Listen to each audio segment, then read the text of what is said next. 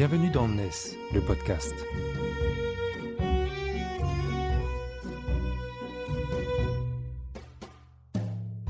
NES, c'est le média des nouvelles solidarités, édité par Harmonie Mutuelle ESS.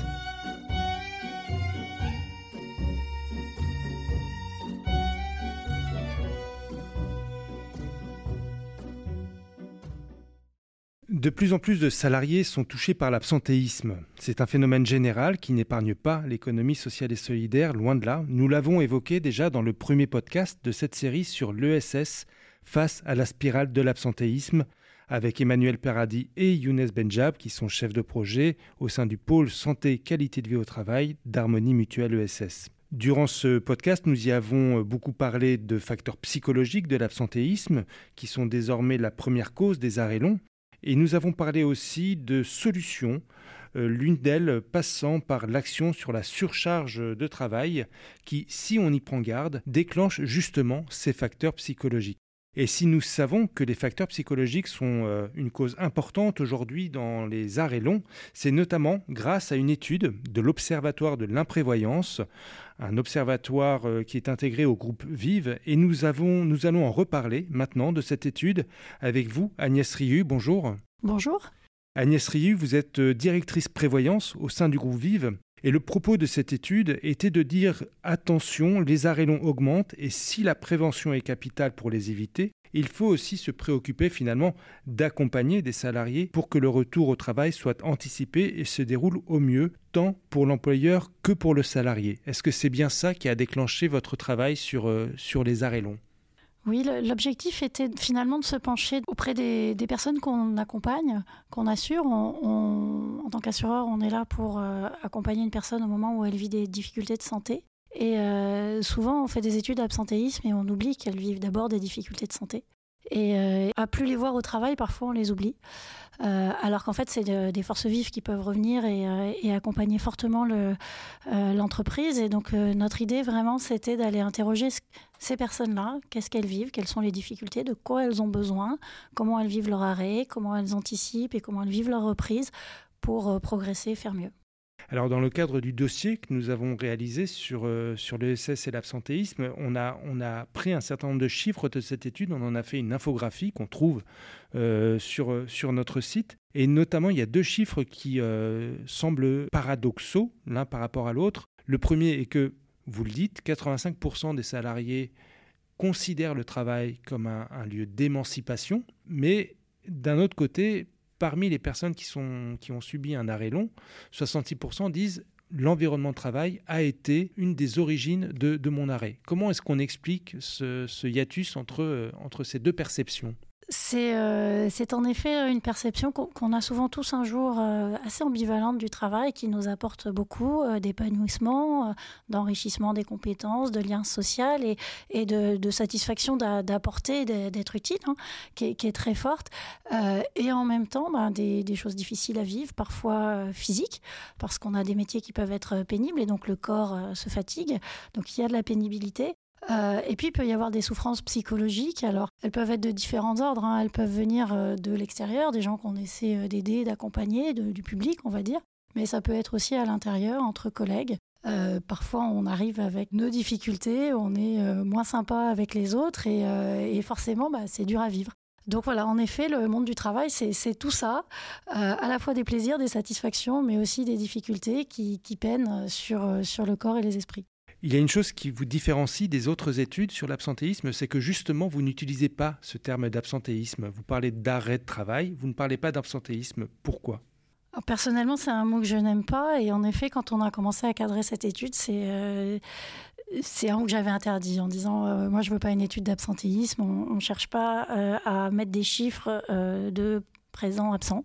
Euh, on cherche surtout à comprendre euh, ceux qui ne sont pas là aujourd'hui, pourquoi ils ne sont pas là, euh, comment ils pourraient revenir, qu'est-ce qu'on peut faire pour les aider. Et donc plutôt d'anciens présents, de futurs présents, mais voilà, l'idée c'était vraiment de, travailler sur les difficultés de santé des personnes, les raisons pour lesquelles elles ne peuvent pas être au travail aujourd'hui et de comment on crée ce lien au travail pour assurer un futur. Quels sont les principaux enseignements euh, que vous avez tirés de, de, cette étude, qui, je le précise, est une étude autant qualitative à travers des entretiens que quantitative à travers un sondage? Je pense que euh, moi, en tout cas, ce qui m'a le, plus surpris, parce qu'il y a des choses évidemment qu'on voyait, qu'on attendait, euh, on est sur des personnes qui sont en arrêt de santé, donc les difficultés de santé sont importantes. Euh, on sait que quand on arrête de travailler, il y a des difficultés financières et qu'elles ont un poids. Et, c'est vrai que c'est des choses qu'on attendait, l'importance du, du, des difficultés financières qui parfois prennent le poids sur les difficultés de santé. Euh, ce qu'on avait perçu, mais pas de cette ampleur-là, c'est toute la dimension euh, psychologique associée aux arrêts euh, et qui est beaucoup plus vaste. Que ce qu'on avait pu imaginer.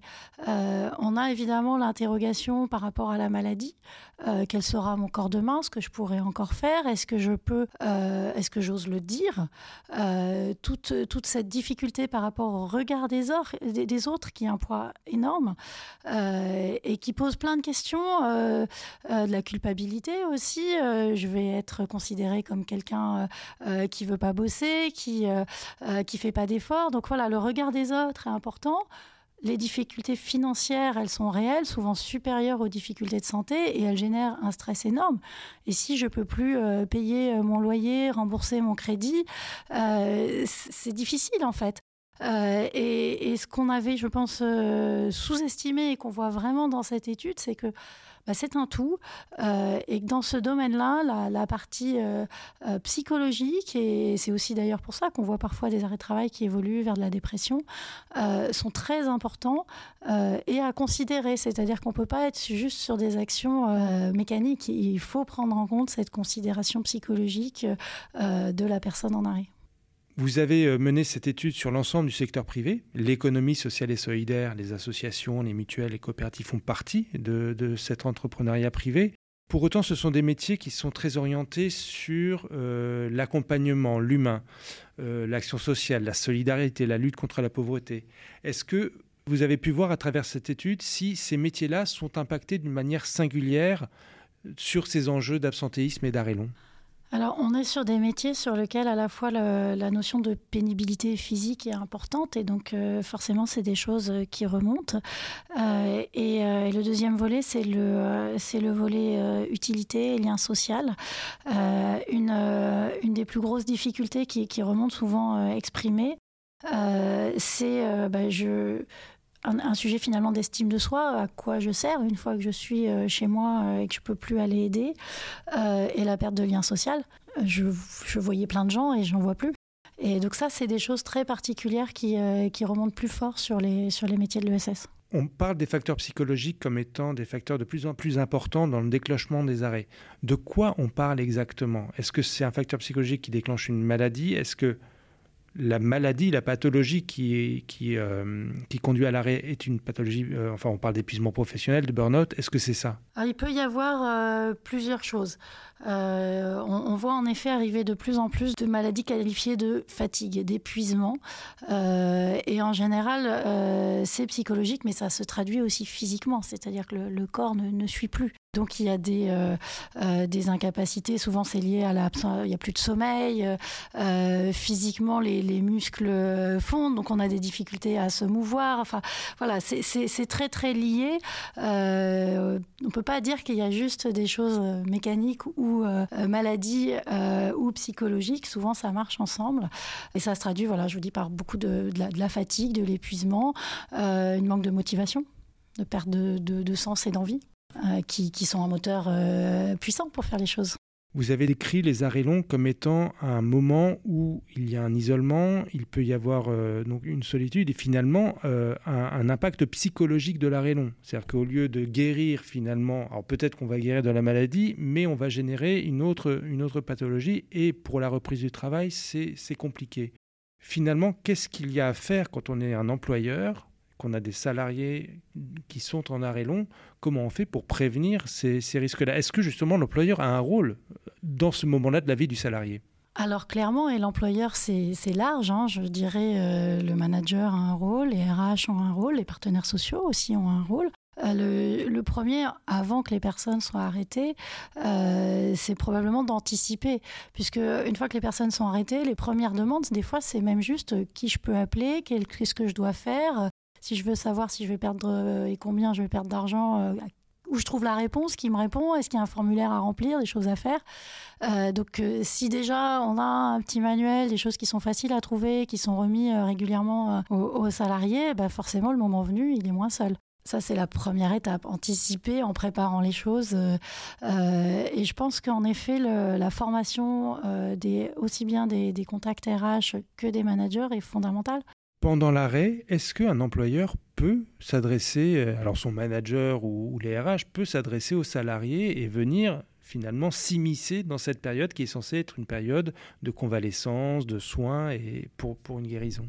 Oui, alors ça c'est euh, euh, vrai que c'est c'est quelque chose de pas facile. on pense qu'on n'a pas le droit, on n'ose pas, et c'est vrai que on touche à la sphère personnelle il peut arriver dans certains cas que le médecin dise aux salariés, euh, là, euh, pour le moment, couper le contact. Mais c'est très rare. Euh, et ça n'empêche absolument pas un manager, un RH, de faire un petit SMS en disant comment ça va, je sais que tu es arrêté, je suis à ta disposition, n'hésite pas à me rappeler. évidemment, l'idée, c'est pas d'être intrusif, mais d'être disponible pour le moment où la personne pourra, dans ses conditions de santé, aller chercher les informations et le contact dont elle a besoin. Euh, la preuve, c'est que très souvent, les contacts avec les collègues ne sont pas du tout rompus. Euh, donc c'est bien possible et ça marche. Et s'il y a une période de coupure totale, quand est-ce qu'on sait qu'il faut reprendre? Est-ce que c'est le salarié qui doit prendre l'initiative de contacter son employeur? Est-ce que l'employeur a à se préoccuper de se dire bon, euh, on va voir où, cette personne euh, en est? Alors oui, euh, au moment où une reprise est envisagée, il va y avoir normalement des visites de pré-reprise. Alors nous, quand on interroge les, personnes qui ont repris, beaucoup nous disent qu'elles n'ont pas eu cette visite de pré-reprise ou elles l'ont eu au moment où elles reprenaient. Donc. Précision, visite de pré-reprise, c'est avec la médecine du travail, donc j'imagine. C'est avec la médecine du travail, mais qui va permettre aussi de, de faire le lien avec le manager, l'employeur, pour voir si des conditions particulières sont à prévoir euh, donc c'est un vrai rendez-vous de, préparation. En plus, c'est fait euh, sur la base d'informations qui sont transmises par le médecin qui suit la personne euh, au médecin du travail. Donc c'est un vrai moment pour regarder ce qui pourrait faire en sorte que ça se passe pas bien et essayer d'écarter les, difficultés. donc ça c'est un premier moment, mais ça arrive souvent très tard en fait. On a un moment la personne est arrêtée, au moment on imagine qu'elle reprenne pour que ce moment arrive, souvent, il faut qu'il se soit passé des choses euh, entre les deux. Quelles sont les inquiétudes des salariés au moment de reprendre? Une des principales peurs, c'est de bah, de pas être au niveau, d'avoir euh, raté euh, tellement d'informations, d'être dépassé, d'avoir perdu des compétences. Ils ont commencé à vivre sans moi, ils ont plus besoin de moi. C'est tout ça. Et puis ça peut être des, sujets plus médicaux. Est-ce que mon corps, quand on a eu euh, une maladie très difficile, euh, me permettra encore de faire mon travail? Donc il y a une vraie euh, interrogation sur la capacité de la personne à faire son boulot et à retrouver sa place dans l'entreprise. Dès lors, l'entreprise, l'employeur, comment est-ce qu'il doit aborder cette question-là? Est-ce que vous, après cette étude-là, il y a des préconisations que vous faites, des recommandations ou... Je pense qu'on a quand même aujourd'hui un, vrai besoin euh, de toutes les ressources. Euh, on est euh, dans un monde du travail difficile où on a besoin de recruter. On a, on, a clairement du, travail à faire. Et donc, pour l'employeur, euh, soigner quelque part ces personnes qui peuvent revenir, qui sont compétentes, qui connaissent déjà bien mieux l'environnement que quelqu'un qui arriverait de l'extérieur et qui est déjà formé, c'est un vrai atout. Il manque juste ce petit supplément d'investissement qui est euh, d'accompagner pour que ça se passe bien quand ils reviennent. Donc c'est, je pense, un investissement gagné pour les employeurs de réinvestir l'accompagnement de ces salariés euh, qui ont un peu déconnecté de leur entreprise. Et de ce que j'entends dans vos réponses, c'est que cet investissement-là n'est pas un investissement très très lourd finalement pour, euh, pour l'entreprise ou pour le manager. Non, en général, c'est déjà beaucoup euh, d'attention, de prendre le temps d'appeler, de, comprendre quelles sont les inquiétudes, les interrogations. Euh, par exemple, quand on, s'interroge sur des compétences, sur des innovations qui ont pu être faites pendant que la personne n'était pas là, bah, très souvent, une heure, deux heures d'explication en allant voir un tel ou un tel dans l'entreprise suffit à rassurer. Donc très souvent, quand on commence à creuser les interrogations, les, problèmes, c'est souvent des petites choses. Même les aménagements, parfois, il suffit d'un petit équipement qui n'est pas forcément très coûteux et qui permet vraiment de rassurer et de mettre la personne dans des conditions plus faciles.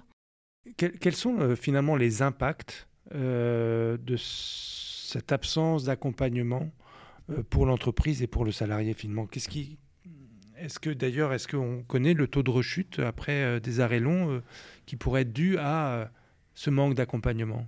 Oui, clairement, une reprise mal accompagnée, c'est souvent un retour en arrêt de travail. Euh, c'est le, premier impact. Euh, ou c'est quelqu'un qui va insister pour essayer de faire marcher les choses. Euh, et donc l'arrêt ne sera pas immédiat, mais c'est des situations très très difficiles pour la personne dans son emploi et en général ça a des répercussions sur les collègues, le public qu'elle sert. forcément quand on n'est pas bien, c'est pas sans conséquence. Il y a donc vraiment un, un, enjeu sur la désinsertion professionnelle en fait euh, à se préoccuper de cette question d'accompagner comme il faut, pas trop, mais juste ce qu'il faut, le salarié qui, qui, revient. Exactement, et en faisant des points très réguliers, en fait, euh, enfin, comme on le ferait avec un membre de la famille, en fait. Est-ce que vous allez continuer à travailler cette question des arrêts longs après cette étude? Est-ce qu'il y a une suite pour vous à l'Observatoire de, de l'imprévoyance oui, on a prévu euh, un volet complémentaire à cette étude d'arrêt de travail. On a envie maintenant d'aller interroger les employeurs, puisque là, on a fait parler euh, les personnes arrêtées et les assistantes sociales qui les accompagnent. Euh, le prochain volet sera consacré aux employeurs et, on a aussi envie d'aller interroger les médecins qui, accompagnent aussi les, personnes en arrêt pour avoir une, vision plus complète. Eh bien, Agnès Riu, merci de nous avoir reçus pour ce podcast. Au revoir.